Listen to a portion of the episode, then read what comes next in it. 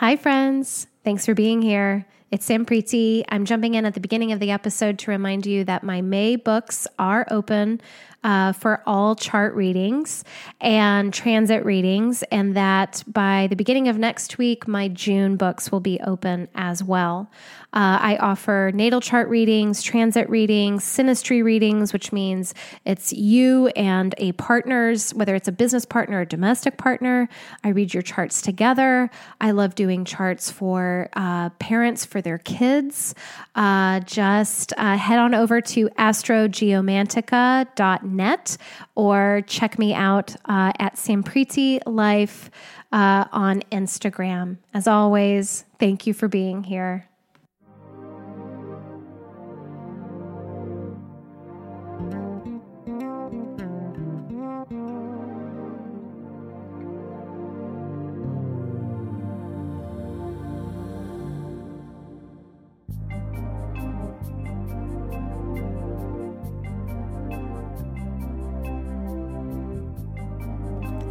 Hello and welcome to Astrology and Stuff, a podcast where we try to talk about serious subjects without taking ourselves too seriously. My name is Sampriti. I'll be your host and sacred clown today. Thank you so much for being here. Well, friends, we made it through all of those signs Weren't they amazing? Oh my gosh, I had the best time moving through the signs with you and getting an opportunity, re- really an excuse to spend hours upon hours um, diving in in a deep way, in a way that I can only do when I'm talking about it. And um, I think that that definitely has a lot to do with my own Mercury placement, and um, and I really hope that um, it made sense in the ways that it needed to make sense, and that it gave you uh, questions that you can go and find answers for, um, or at least enjoy the journey uh, on your way to finding those answers. So. As promised, this week we dive into the process of extrapolating useful information and having a good experience with our natal charts. Um, I wanted to follow up all of that, that first section of the podcast, a, a dive through the signs themselves. Very, it's very explanatory. I wanted to follow that experience up with one that is more applicable and practical, uh, and one that can be one that you can kind of take from the episode, listening to me parsing through natal charts and kind of explaining, yes, explaining um, the rationale and some of the structure so that you can take what makes sense for you and go try it yourself and turn it into an experience that is completely your own. So I will be diving into our first chart today, and that is going to be my own chart. So there are there's some content uh, CWs here. Um, I will be getting into astrology that uh, describes certain painful parts of my life.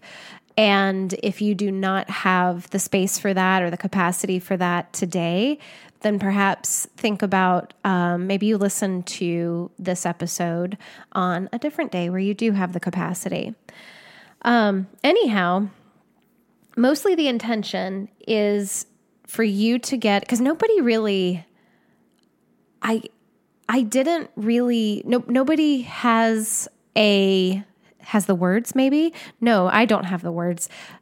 I've not seen um, a platform or been exposed to a platform where people get to observe others doing readings um, just like on on the air. Um, obviously, like we've seen tarot readings, and and perhaps you've sat in on like your friend's natal chart reading. That's a that's really a bonus. That, but for the the greater amount of of us, the greater population of us getting to, into astrology and really trying to understand it, it's a lot of books, it's a lot of podcasts. Thank you for being here. Um, it's getting your own chart read, it's gifting chart readings to friends and family, some of whom want their chart read, some of maybe don't want their chart read. Um, but I just, I wanted to kind of um, deliver a chunk of content.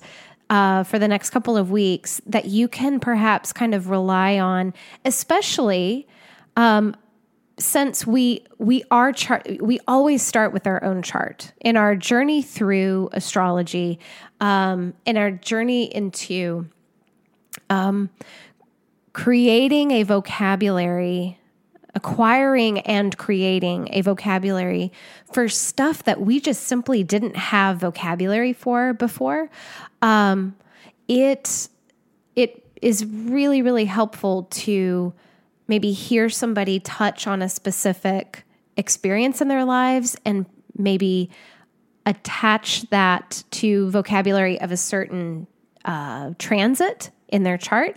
And maybe you have a similar transit or you have a similar experience in your life.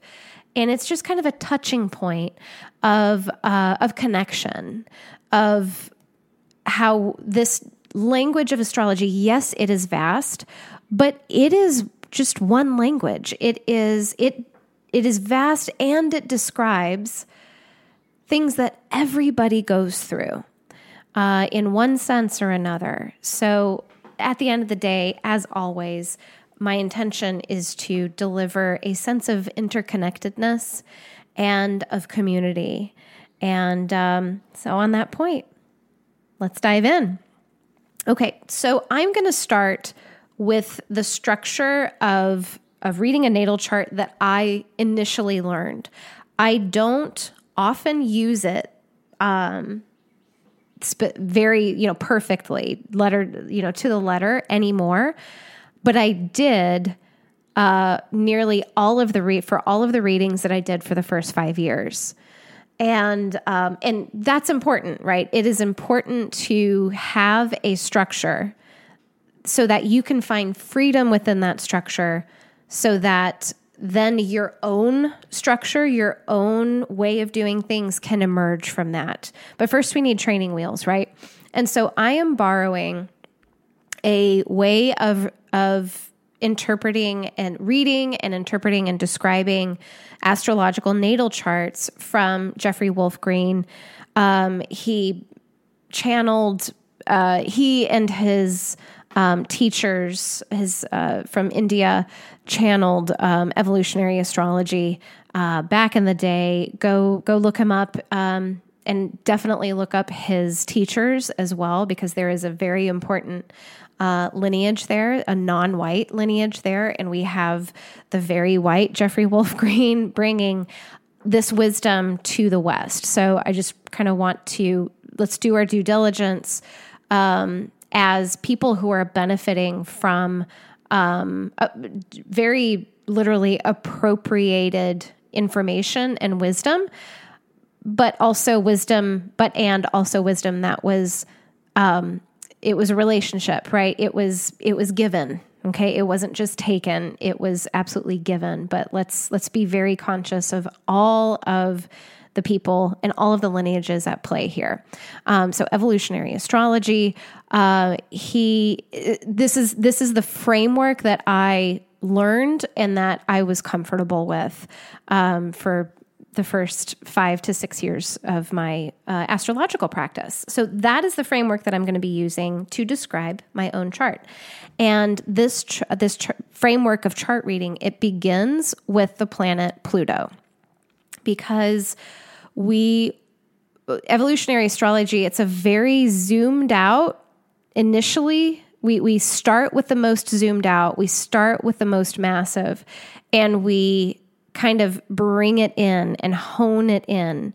Um, i describe it almost as a like an hourglass shape where we begin at the soul, limitless, um, boundless, always been here, always going to be there. And then we narrow our scope into the personal plan, the nodes and the personal planets. And that's like that narrow part of the um, the middle part of the the hourglass, and then we fan back out into the outer planets. Um, and it's just he. If you're super interested in the whys and the wherefore and the rationale of this, please go read Jeffrey Wolf Green. Um, for our purposes today, this is just how we're going to do it. So we start with Pluto because Pluto is the planetary representative of the soul. You got it. Uh, and so if we want to, when we when we are looking at our natal chart, we are seeing a framework, a chessboard, if you will, that is set up in a very particular way. Why? Why is it set up this way? Why do I have sun and moon in the 10th house and square in my sun squares off my rising sign, which is Cancer? Da, da, da, Why is that? Well, the easy and hard answer is because my soul set it up that way because what are what's the soul's main desire? It's to evolve, it's to transform, it's to transmute. Using more expanded language, uh, the soul's main desire is to know itself. And the soul is the soul understands that, you know, we've got this core wound of separation. Um, that we are we were once all one thing. We were all one with source, and source was us, and in blah blah blah. And at a moment source wanted to experience itself in ways that required reflection and separation. It wanted to experience itself in a different way, in perhaps quadrillions and quadrillions of different ways. and so each soul is a facet of that central source. And each soul is experiencing self and other through a myriad of different combinations. And all of that information, all of that experience is going back to, you guessed it, source, right? It's just this main experience of like evolving and bumping up against each other and learning and experiencing and experiencing and experiencing. From what I understand, and it's very little, but from what I understand at this point, being becoming human, incarnating as a human on the planet Earth is one of the most coveted experiences that a soul can have. And and there are a lot of lineages that describe it that way.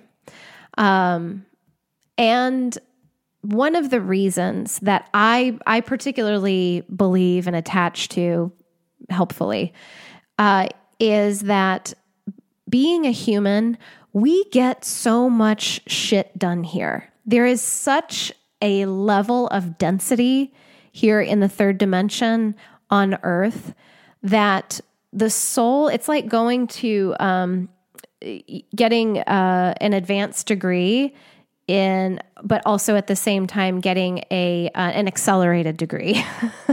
it's like you're getting your PhD in 2 years. And uh, or you're getting undergrad through your doctorate in 2 years time. That's that's humanity. That's a soul becoming human. You know how much shit we get done here? You know how much blood, sweat and tears on the human level equates to on the on the soul level it's like um, diploma after diploma after doctorate after masters after all of that. Like we are racking our souls by being embodied here on the planet earth are just raking in all of this evolutionary experience.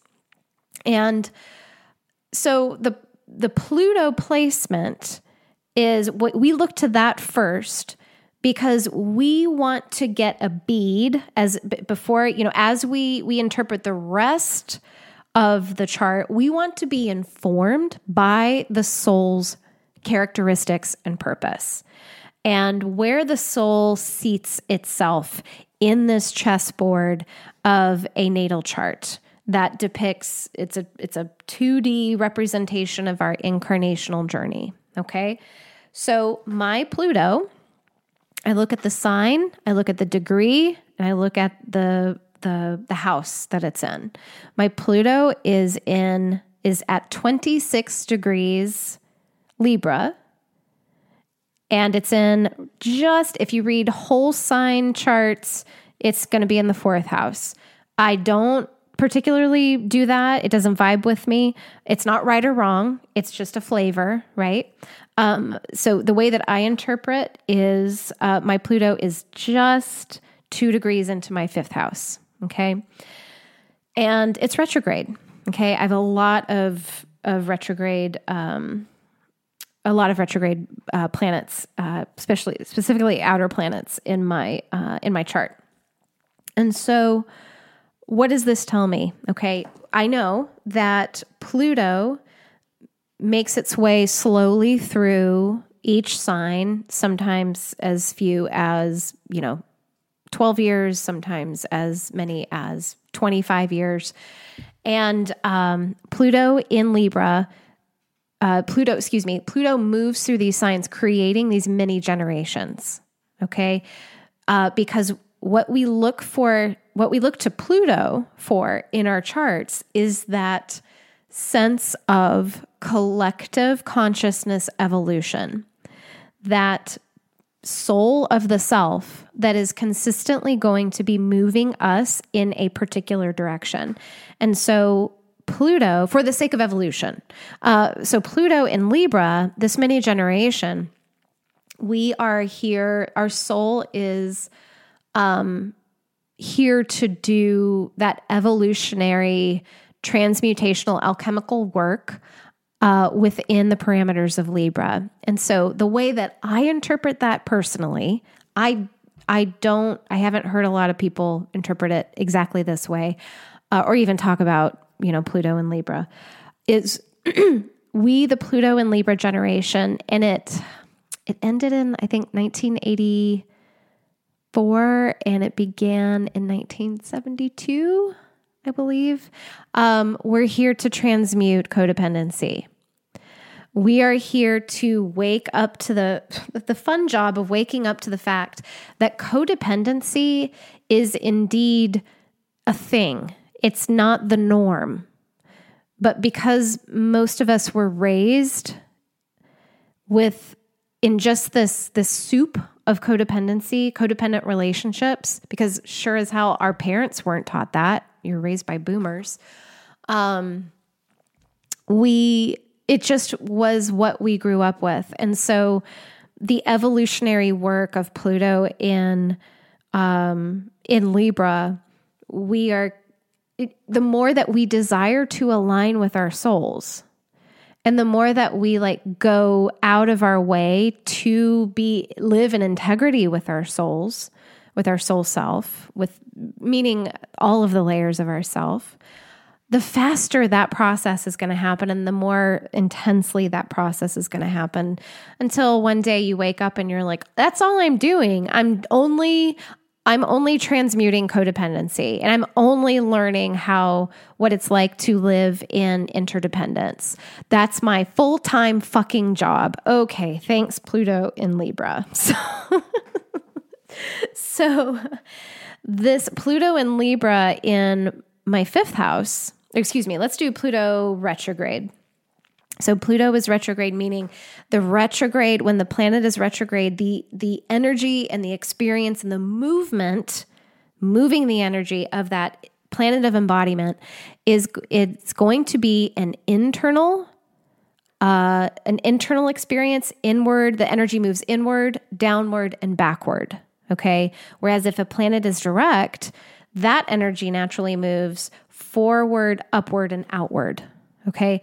So having Pluto in the fourth house, whether it's in the fourth house or whether it's like early into the fifth house, this is at a very internal part of my chart. Because remember, the the bottom of your chart is like the most internal part of you, and the top of your chart is the most external public part of you. Okay. And so I have a cluster of a cluster fuck, we could say, and we'll get into this, of retrograde planets in Libra at the bottom of my chart, towards the bottom of my chart, rather. And so a lot of this, a lot of how I experience the the more massive, deeper um, journeys, like the journey of the soul's evolution. it's yes, it's internal for everybody, but a lot of people who don't have Pluto retrograde or who have direct Pluto at the top of their chart, they that this part of themselves is going to be more public. It's going to be more involved in relationship. It's going to be less hermit-y and less cave-like. When I am doing the work of, of my Pluto and my Saturn and my Mars, and those of you who are astrologers, you're like, whoa, shit. You have all of those planets together. You have a, a Libra stellium of all of your malefics. Awesome. How are you um, ever going to smile again? And they're all retrograde. Um, the, there's a cave experience. There is a very important um, the the the experience of of growth and of maturation and of self agency, I have to go inward. Um, I have I have to have a lot of inner time, okay, to to move through the hard times. A lot of other people, they have to they have to talk it out. They have to cling they have to go find people. They have to cling to the people in their life. They they mash it out through their careers or through their art or through study or something like that. That my experience is very different. It's uh, and if you have a stellium down in your IC at the in your fourth house, um, and if you have those heavier planets down there, you know what I'm talking about. Um, there's it's really easy to feel raw and exposed.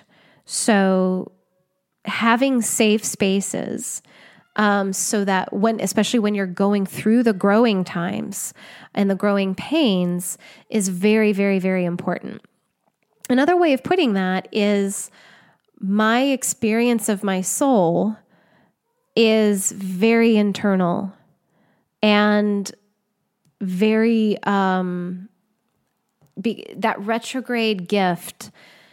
It helps me kind of time travel, and no matter where I am in my life, if I bump up against a certain energy or a certain lesson, I um, it feels like I have an immediate accessibility to all of the shit that I went through in my childhood and that I went through in or you know early and early-ish development. It feels very immediate, not in a, a re-traumatizing way, but in a, a treasure chest way, a bank of like, oh yeah, connecting the dots.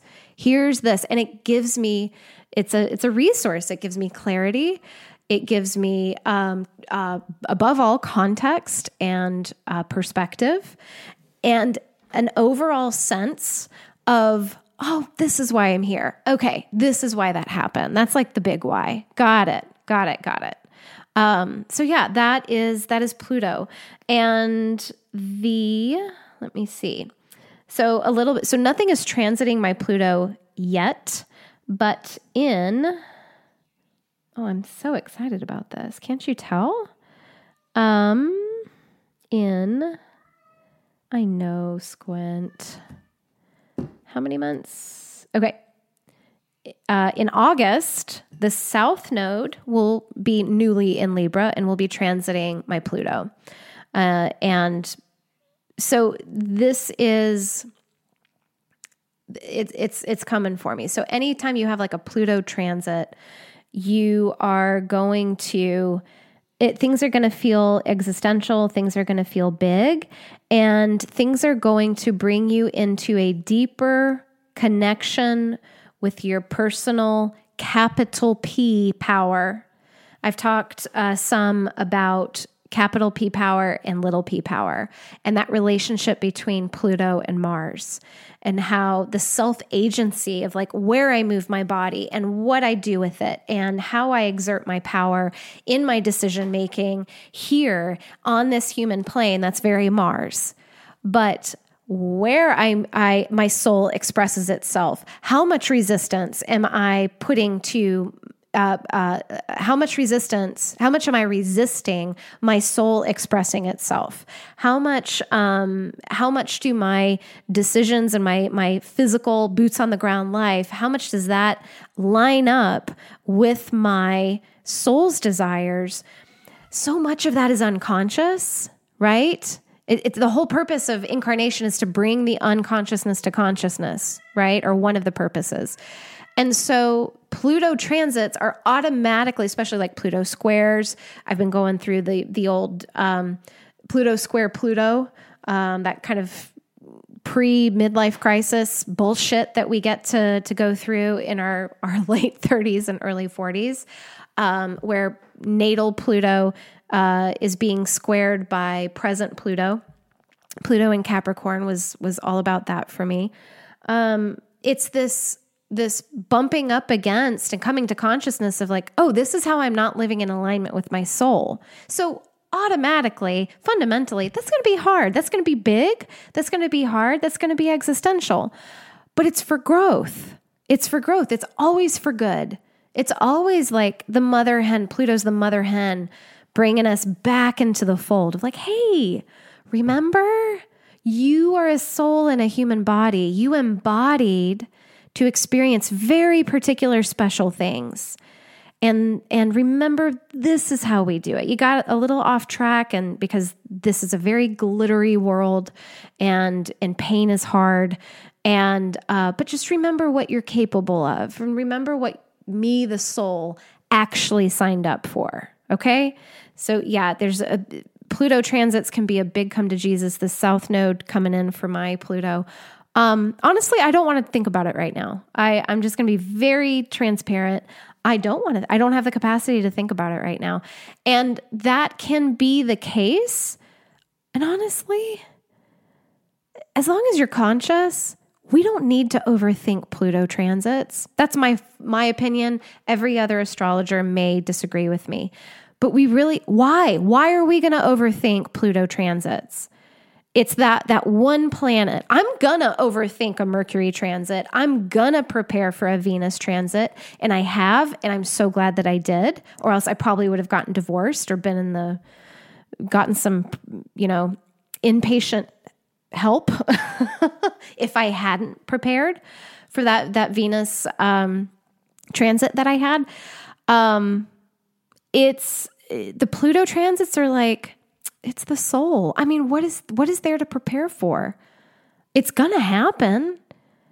I think that it's any preparation for a Pluto, with, save for just like understanding the bare basics and knowing that things might get a little soupy for a little bit and then it's going to pass. Um, it's like aging. Why am I going to overthink this? Um, any overthinking that I'm going to do about aging is simply a reflection of my judgments on what aging should and shouldn't be. So, any overthinking that I'm going to do about a Pluto transit, it's simply me trying to avoid a fucking Pluto transit. I guarantee it. Uh, especially if it's the South Node coming from my Pluto. It's just growing up. That's all it is. It's growing up, not necessarily in a Saturn way, um, getting your knuckles rapped by a ruler by the nun. Um, it's more of a growing up of like coming home to the soul. And that can mean the death of a reality that your human was attached to, that your soul was like, oh, we didn't sign up for that. Cancel it. And and yeah, you can be left holding an empty bag with that feeling of like, uh, what? Um, but I think we've all been through plenty of that, whether it's been Pluto related or not, over the past three to four years. And I think we're kind of used to it. Yeah, it sucks, but we know it's temporary and we know it's for our good. And we know that we would absolutely not go back. and undo any of this work. Okay, so let's move on from Pluto. The next thing I would look into are the nodes, the north node and the south node, because up until this point, we've only experienced Pluto, and therefore we've only experienced the soul. We've only experienced limitlessness and um, uh, everything, everywhere, all at once. So, in order for a soul to become embodied, it's got to submit itself to the 3D. And part of the 3D is time, past and future and present. The um, North Node is our, and this is the way that I learned it, and this is the way that makes sense to me and that I experience it and that I interpret it. The North Node is our experience, excuse me, I'm going to start with the South Node. The South Node is our experience of our past. It's everything that we've been through already in past lifetimes, everything, and therefore all of that programming, okay? All of the mastery, all of the fuck ups, all of the unfinished stories. Um, a lot of times we could describe this as karma, uh, not as a punishing mechanism, but simply as an experience of time cycles. Um, and our our uh, and we land in this body, and uh, like we we've all had those experiences in our own lives, but and we've also like seen those like those three year olds that sidle up to a piano and just like start playing chords and start playing, you're like, oh, and like nobody taught them. It's like, okay, you obviously, this is not your first rodeo. there is recognition here. That's like an extreme illustration, but it happens. And we all, it may not be playing the piano, but we all have these, these parts, these little things in our life where we just know. We just, we're good at it. Like my son, he um I forget where his notes are. But he he just kind of a lot of it is because he's got a lot of mutable energy, but he just he rolls with the punches. Um he it's like he always knew how to walk. He always knew kind of what his body did. My daughter, not so much um, it feels very much like this is her first rodeo, or at least her first in a very long time, because everything is very surprising um, to her. um, anyway, the fu- the future is depicted by the North Node. And by future, I don't mean like literal, like reading your future. It is the drumbeat of our soul's desired direction for evolution and as long as, like, no matter how dark it is around us and how many questions we have and how much uncertainty there is, as long as we put one foot in front of the other in that direction of the North Node, the North Star, we know we are moving in alignment with our soul's, you know, desired purpose. Okay. Um, the nodes are here to kind of hem us in. And keep us in it's like this this it's like chicken wire but for time. And otherwise the like the soul needs it's this first layer of the soul having an experience of bumping up against something. Because if you're limitless and you're everywhere everything everywhere all at once there's nothing to bump into right? Um, and disembodied. Uh, but when you have a body like first you have to move into time and and so there is a lot of our experience with the nodes. There's a lot of like bumping up against um like experiences of past and future. Now, I am speaking particularly as somebody who has a cardinal grand cross, meaning my north node is in Cancer, my south node is in Capricorn, my sun is in Aries, and I've got this Libra stellium of Mars, Saturn, and Pluto in Libra. So nothing, save my Saturn squaring the nodes, and I'll get into that. Um, nothing's like super squared. There's always kind of like a couple of degrees off, but there is a generalized cross, like a lot of squares. Uh, exp- there's a lot of feeling of bumping up against shit in my experience. My husband, his um, his sun is a couple of degrees away from his south node. So he has a very different experience of personal experience of how he embodies like what his embodied experience of his nodes are um but we'll get into that later so north node cancer 19 degrees cancer in my first house uh south node 19 degrees capricorn in my seventh house so um I didn't really talk about fifth house with Pluto because I was really going on and on and on. So I'm sorry about that. But let's talk about the signs and the house placements. So my Cap uh, Capricorn South Node in the seventh house.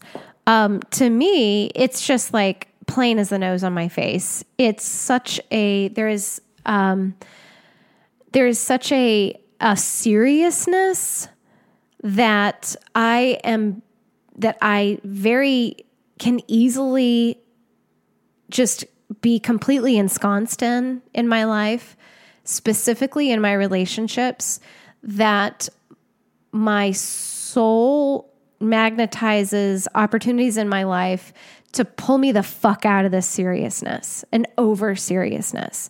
And you know that's that's very capricorn right? It's like well because this is the way that it's done and and tradition and da da da da da. And the the south node in the seventh house you're gonna have you're gonna have relationship issues you just are because this is a point not a planet but a point that is being embodied within the realm of relationship it doesn't mean you're going to have horrible relationships all the time because it's your south node and that's what you're trying to, to work away from. It's the lion's share of your, uh, we can call it karma. It bubbles to the surface within your relationships. Um, I'm just going to speak from I here. Um, there is, I've gotten hurt a lot in my relationships and I I have an experience of victimization within my my my relationships a lot of my relationships those two things are separate we can conflate or I can conflate and do conflate them all the time i.e. that person hurt me I'm a victim I am I don't have power here because that person hurt me okay that's conflation the reality is, um, I have victim issues. I have a victim mentality um, that my soul really wants a lot of opportunity to transmute and to alchemize. And it's chosen to do that through the venue or through the container of personal relationships. Um, and there is definitely a sense of, uh, with the South Node, of, oh God, I've been here before. I've done this before. And there's a huge sense of like, uh, buck stops here. Fucking buck stops here. This isn't, yes, you know, kind of in one cycle, I'm repeating a pattern, but in the greater cycle, I am ending the pattern. I am I'm having to repeat it so that I can become conscious within the pattern that I'm actually in a pattern so that I can end this pattern and I can choose a different one. There's a lot of like I mean think of the the Scorpio South node for the past almost year and a half of just this continuous bubbling to the surface of like death portals and loss and power struggle and um, underworld bullshit and from unconsciousness to consciousness, that whole, all of that, it's been nonstop. It's been a constant kind of reverse buffet of noticing like all this shit die off. Okay. So for the personal South Node, that's a lifetime of patterning, of just being aware of like, mm, the buck stops here. Okay. And a lot of that patterning it, or a lot of the work that gets done with the South Node is doing is the fact of of of doing the work in a way that incorporates unconditional self love and unconditional self acceptance. Because I'll tell you one thing. South node work doesn't get done. Tr- true transmutation doesn't happen. True alchemization does not happen without unconditional self love and unconditional self acceptance. So, my Capricorn South Node ass is immediately going to see something and like try to dominate that shit and try to cleanse that shit and try to out meditate that shit and do the work and do the work and do the work. And it's serious and it's my dharma and nah, nah, nah, nah, destiny until I recognize that that is an outmoded pattern for me. What is my preferred pattern this incarnation? It's my Cancerian North Node in my South, uh, my Cancerian North Node in my first house. So it, when I get readjusted, it is from external to internal. So from Capricorn to Cancer, from out there to in here, from seventh house to first house, from, oh, blaming that fucking relationship. Look at this guy over here. He doesn't pick his towels up. He doesn't appreciate me blah blah blah. Look at I remember that ex-boyfriend. I remember him. Man, he really did a number on me. Da, da, da. Into the first house. That is and of of uh, the sign of cancer. What is my own emotional responsibility in this moment? What's my job? I don't feel good. How do I, what's my accountability for my own personal emotional health? How can I become, how, what is the emotional, uh, what is the decision or what is the experience that reflects emotional authority back to me in this moment? And be, this seventh house, first house experience is so much of it's it's coming back to the self. It is nobody gets taken care of until I take care of myself. And that is compounded with um, with my Aries sun uh, and my Cancer rising. But this journey of the nodes is very, very it's like the lesson comes, it bubbles to the surface within the context of that South Node, seventh house relationships.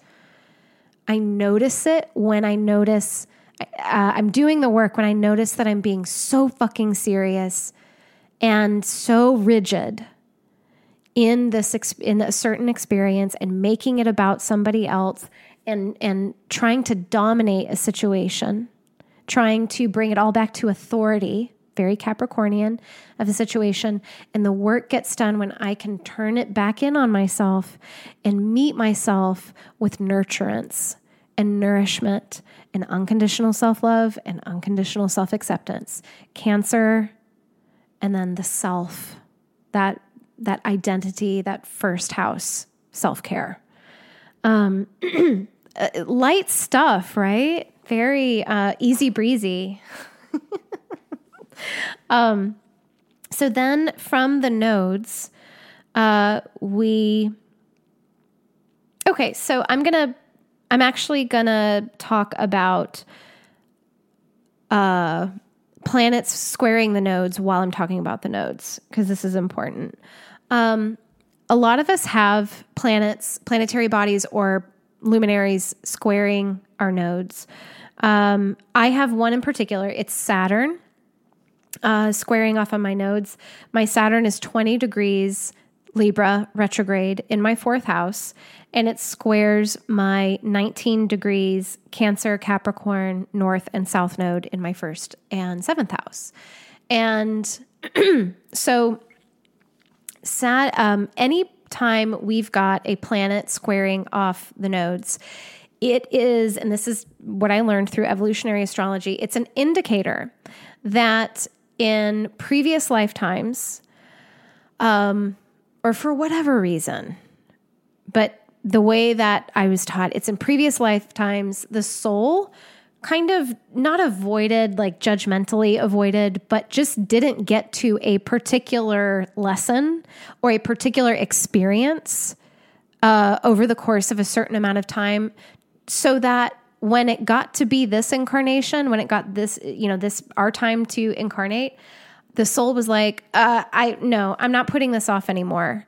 Um, the the term is called skip steps.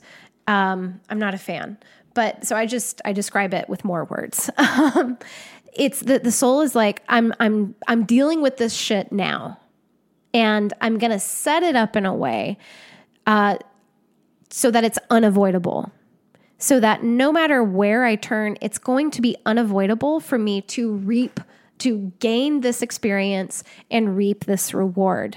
Okay, so depending on the planet that is, hold for tea break. Depending on the planet that is squaring the nodes, it's going to be a completely different experience for you uh, or for them. Um, what I'm going to describe in particular is is just my particular story, my particular planets, their very particular placements, and the very particular way that um, it shows up in my life. and so here's here's the content uh, warning. So if you'd like to skip ahead uh, 15 minutes, 10, 15 minutes, go for it. Um, so I had an amazing experience early in my uh, studying evolutionary astrology, um, where I was able to find astrologically in my natal chart multiple uh, uh, multiple situations where I was abused by father figures, and uh, throughout the first uh, third, I don't know how long I'm going to live. So the first 20 years of my life, we'll just say. So my birth father, um, I was uh, he he was a very violent man. Um, lots of violence towards my mom. Uh, she divorced him when I was one and ran away, and it was California, so we had, um, you know, shared custody, et cetera, et cetera. Um, lots of abuse towards me in very early childhood. and then we, you know, ran away from California, landed here, age uh, 13, met another father figure, excuse me, um, who proceeded to initially abuse me um, emotionally and spiritually and psychologically until uh, physical abuse began when I was 16 and lasted for about a year. Um, and that, and so many people have stories like this. So many people have stories like this. And I I I'm going to stay very neutral in just giving information. Um, when I was able to study astrology, I wasn't looking for I wasn't looking for this pattern. I was not looking. I did not approach astrology with the questions of like why is this happening to me why is this happening why is this happening because for many reasons but mostly because i had the privilege of getting a shit ton of help so that i wasn't so still so deeply ensconced in that particular part of healing work that requires us to ask those hard questions like why is this happening to me why is this happening to me that's a very very normal part of healing from massive trauma. Okay. However, that is not exactly where I was when I came upon these aspects and this understanding and this information through evolutionary astrology. I I was reading about squaring the nodes, I was reading case studies, and I read about and I was so I'm so grateful that I came across this information how in particular, Saturn squaring the nodes indicates, can indicate a, an experience of abuse, specific, specifically from authority, a figure of authority. Hello, that's Saturn.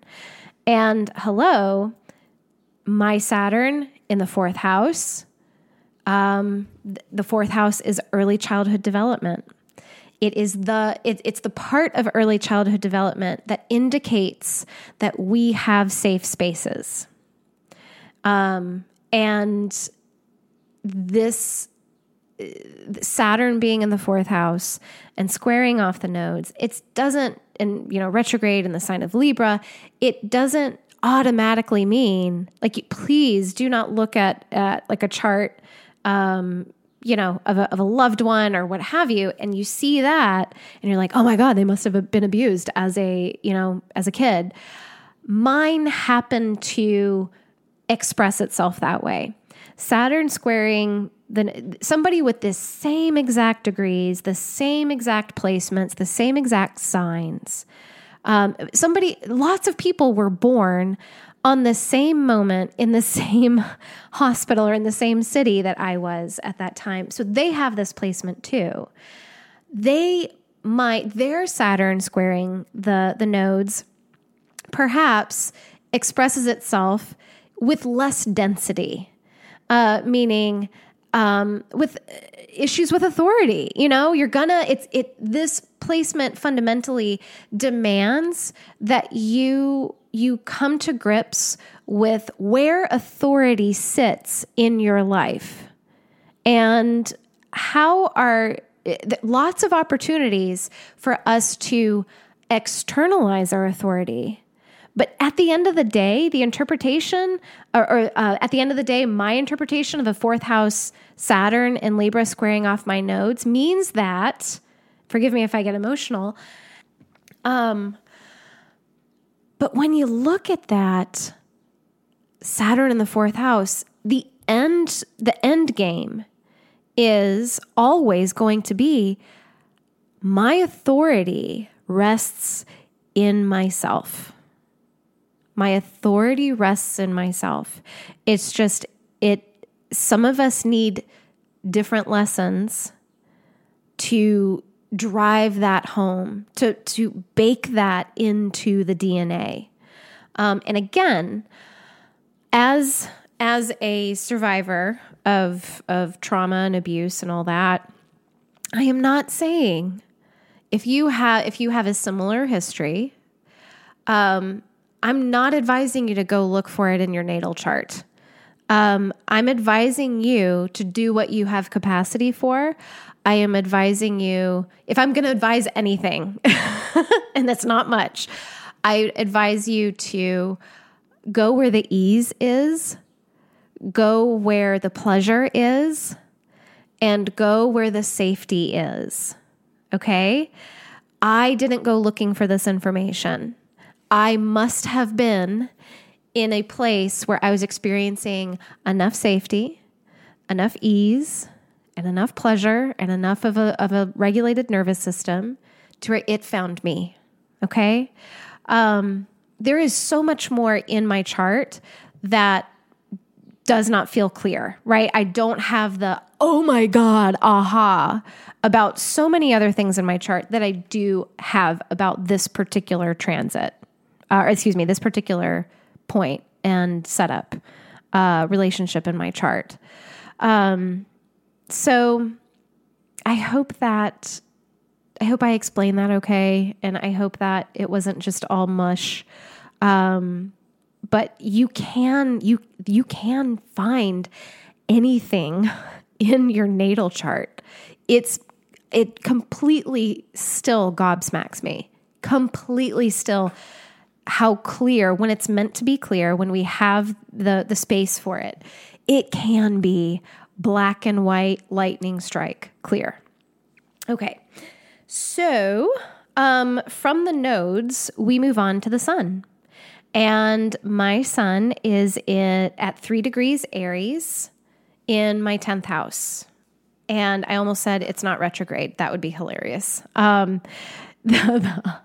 Uh, so the the t- the Aries sun, especially we're looking at the third or excuse me the first decan of of Aries, very early in in the Aries experience. Um, the sun is our experience of creative self expression. Okay, in as you know, as taught through astrology in general and evolutionary astrology in particular. Um, this is where this is where our very innate and authentic radiance comes through. We are here, and the more I study, I don't even want to say I study human design and gene keys. I want to say, I want to describe that experience kind of like it's kind of like astrology, but it's so technical and it's so, there's so many details. I just let that shit wash over me, and I gra- I I keep whatever you know I meant whatever seashells I'm meant to keep, and you know whatever the wave takes with it, it that I'll let it go. But um, that is something that gene keys and and human design. It's really helped me decondition my experience of the sun. I think so often these days we're we're still deconditioning um, and we will continue to decondition from um, capitalism, patriarchy, but it's the part of those things that puts so much emphasis and pressure on making something of yourself. And the underlying factor of monetizing something about yourself. Um, like we can't make anything without monetizing it, or we can't be anything without it being seen by others. And it's only at the point when it's being seen by others that it counts. So, this experience of creative self expression and inner radiance that becomes outer radiance, i.e., the sun, gets it's it's at a lower octave um, until we decondition enough to the point where we are just we understand on a new level on a nervous system level that we are just here to be.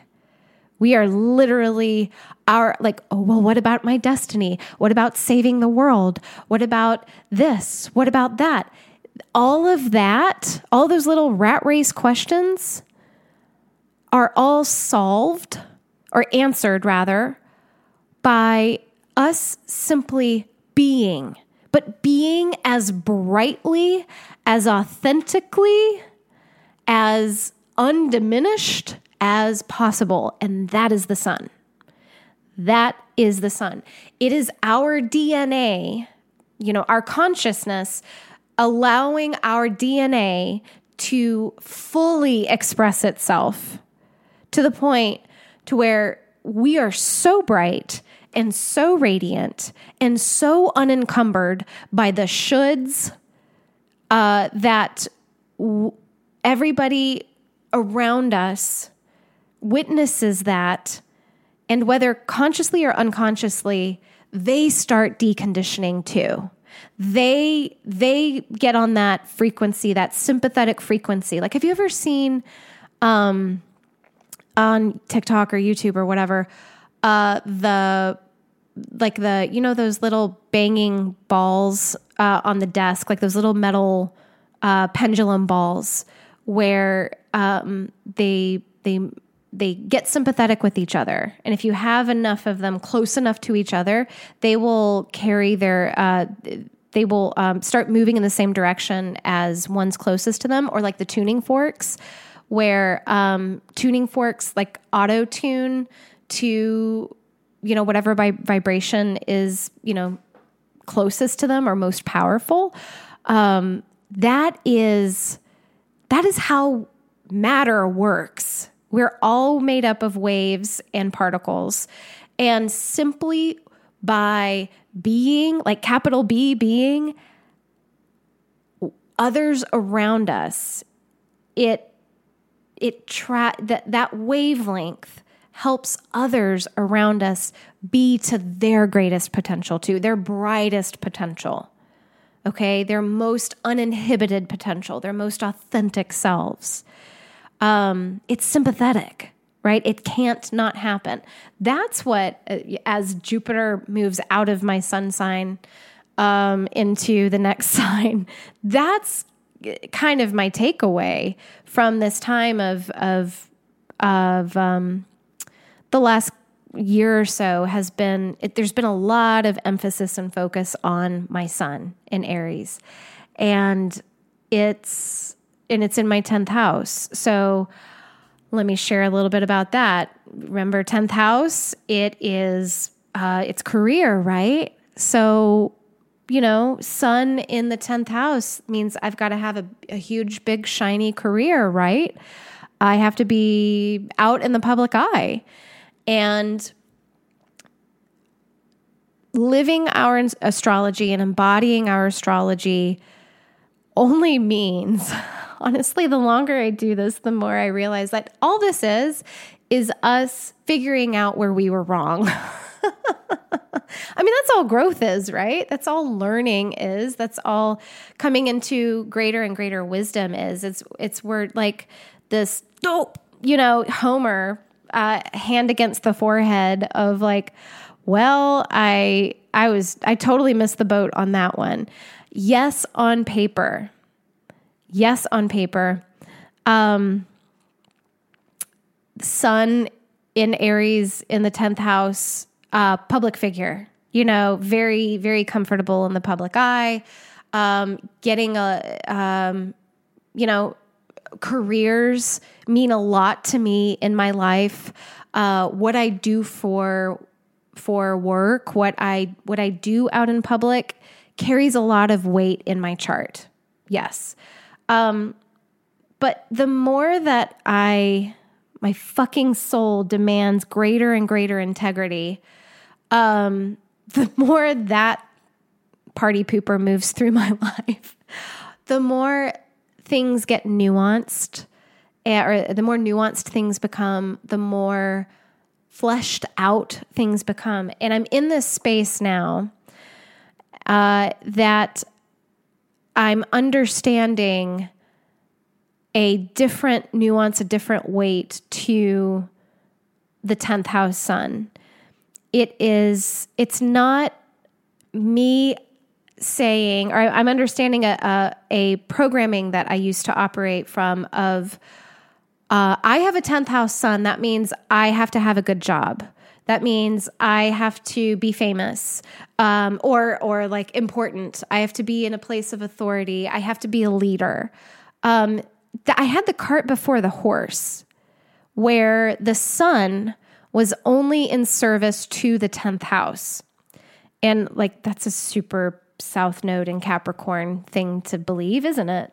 Um, what has happened, what happened was um, as Jupiter moved through, you know, planet of abundance, planet of expansion, moved through over back, backed over my sun sign and then moved back over it um, in the past six months to a year, is that I had it backwards, and that the 10th house is what serves my sun. So that we could say that no matter, let me let me word this in a way that makes sense. Um, that my desire for public life is A, normal, B, natural, but most of all, C, here to help me become my most authentic self. So instead of me trying to shove myself into a box of a career, perhaps at this moment, my greatest work is how to actually be myself in the public eye, how to learn how to be myself in whichever areas of public show up in my life. Like right now, no, I'm not like I'm not an actress. I'm not um I'm not a CEO. I'm not uh I'm working a part I'm mostly a mom working a part-time job and an even more part-time astrologer. Right? And I struggled as an as an entrepreneur.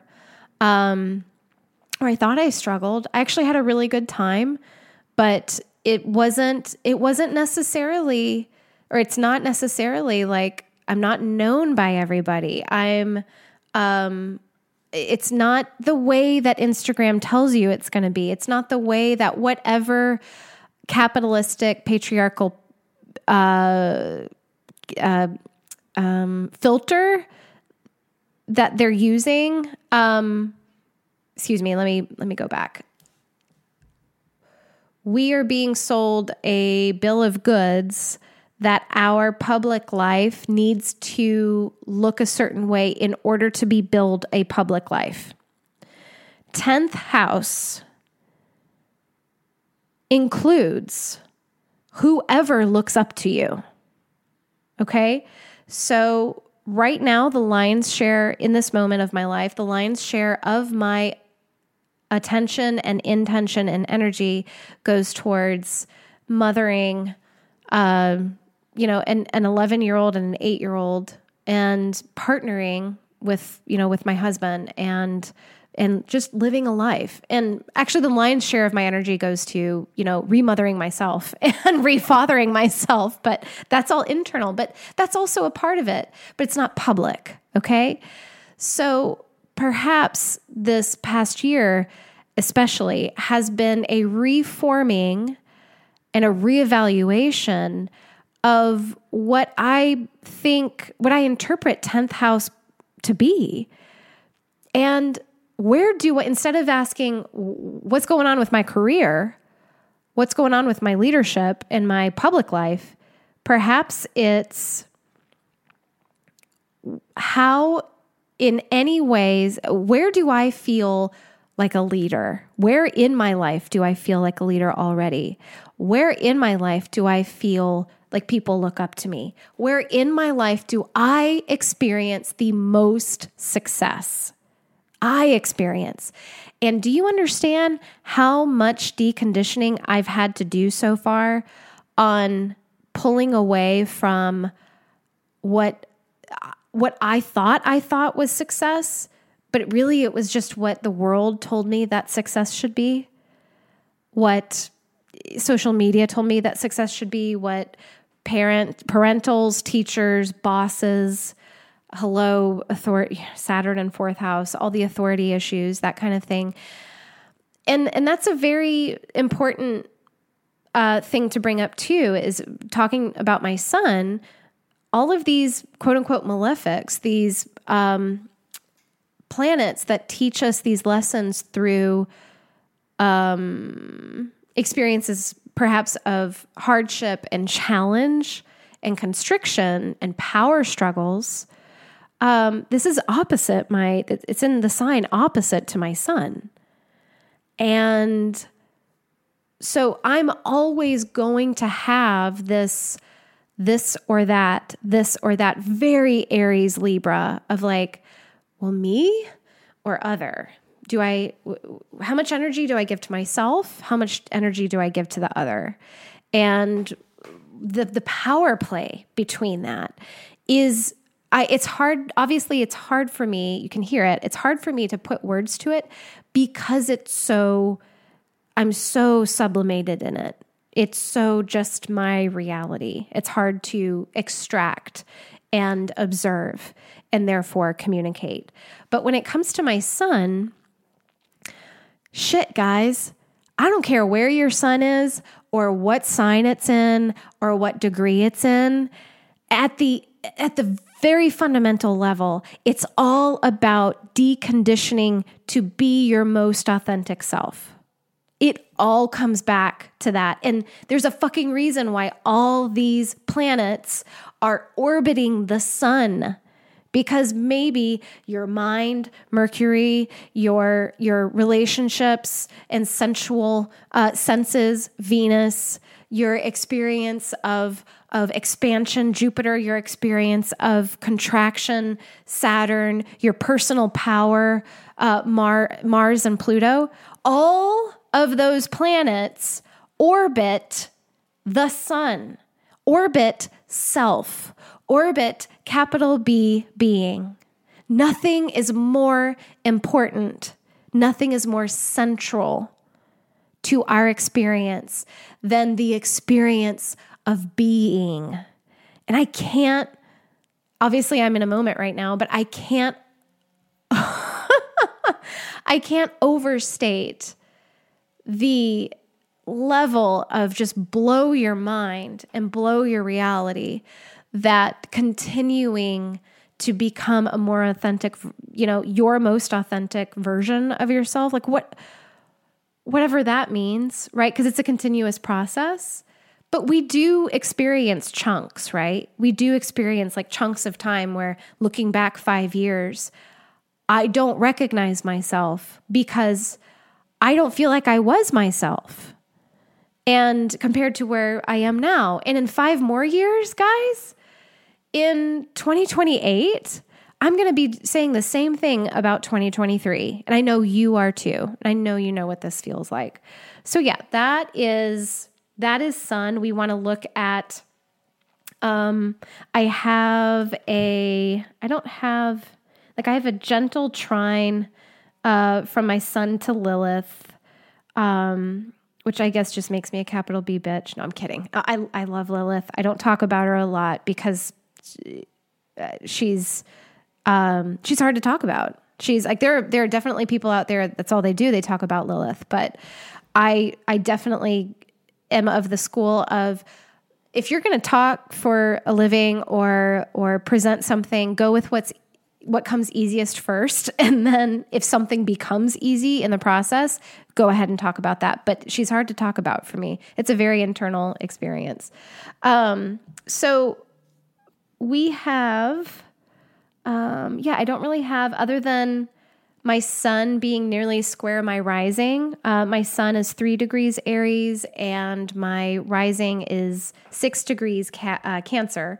Um, we've got a uh, we've got a pretty tight square there. So I'm gonna I'm going to talk a little bit more about the sun, just wrap this up, and then I'm going to wrap up this episode. And I'm going to be back next week with, um, we're going to start with the rising sign, and then we're going to go to the moon, and um, and then we're going to finish up uh, my chart, and I'm going to have some other comments on it. But we are going into an hour now.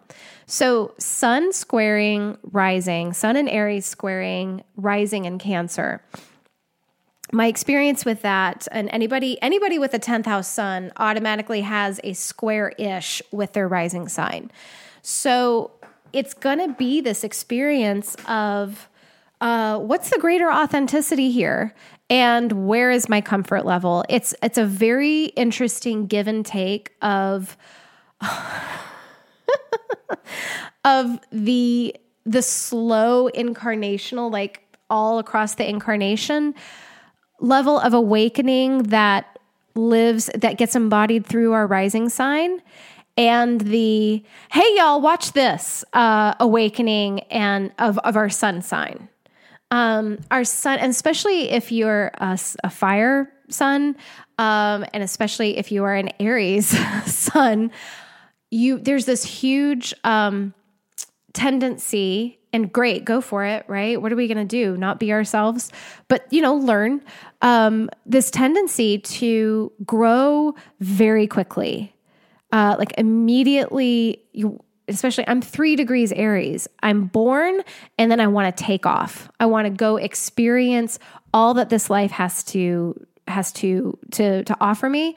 This bumps up against the slow boil of the rising sign of us coming into a greater and greater and greater capacity to hold the superpowers of our rising sign. And so there's this it's not it's not a comfortable experience. It's not a a comfortable experience not from a place of nurture, nourishment and nurturance. It's not a comfortable experience from a place of like the snake um, never stops shedding skin right? It, it's not like it just goes through puberty and becomes what it's going to be for the rest of its life. No, it consistently it has to shed skin and like come up against those those that barrier of okay, which discomfort is more at this moment? Is it going to be the discomfort of shedding the skin, or is it the discomfort of the skin getting too tight? So that's kind of the best experience that I, or the best way to describe the experience of having a sun, a, a 10th house sun specifically, squaring off the rising sign. Now, people with fourth house suns, they have an altogether different experience that perhaps um, if one of you would like to submit your chart for me to anonymously or otherwise um, describe and talk through uh, on a future episode, I would love, if, especially if you have a uh, anything that you are hearing in this first half of this episode on my um, uh, or this episode, this first half of my chart, if you hear anything and you're like, oh, I have the opposite of that, or I have, I have the sun in that sign, but it's like at the bottom of my chart, or what have you. This, um, this podcast only becomes better and only becomes more helpful the more uh, variances we have in astrology in in the way in um, the opportunities that I get to the kind of astrology that I get to share with you and and talk about. So I am going to put a pin in my chart right there, ending with my sun. So today we covered Pluto, the nodes, um, the specific um, placement of a planet squaring the nodes, uh, and the sun. And next week we will get to that rising sign, then the moon, and then Mercury, uh, Venus, and Mars, and uh, hopefully the outer planets as well. Um, so, again, I hope you enjoyed this episode, and I hope you um, I hope you got some out of it. And as a Cancer rising, I'm always going to feel like I am borderline, if not fully committed to oversharing. So I have to just throw that in there.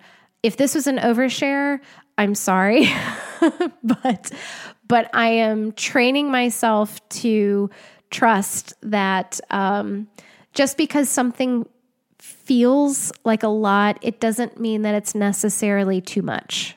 Okay, so as always, I hope you have a lovely week ahead and uh, reach out if you need anything. If you would like a natal chart reading, um, or a if you want to gift a natal chart reading, or if you're going through a particular transit, um, or if you want to get a couples reading or get a reading for your child, uh, please visit my website, astrogeomantica.net, or hit me up on Instagram, uh, Sampriti Life.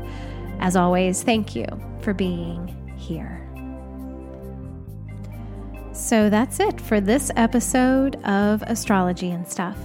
You can come back each Wednesday for new episodes, and you also have a way to get weekly bonus episodes on my Patreon page. Just search Astrology and Stuff Podcast. Bonus episodes are weekly peeks into the planetary transits where we can get into the astrology of the week and how that may be affecting you in your neck of the woods.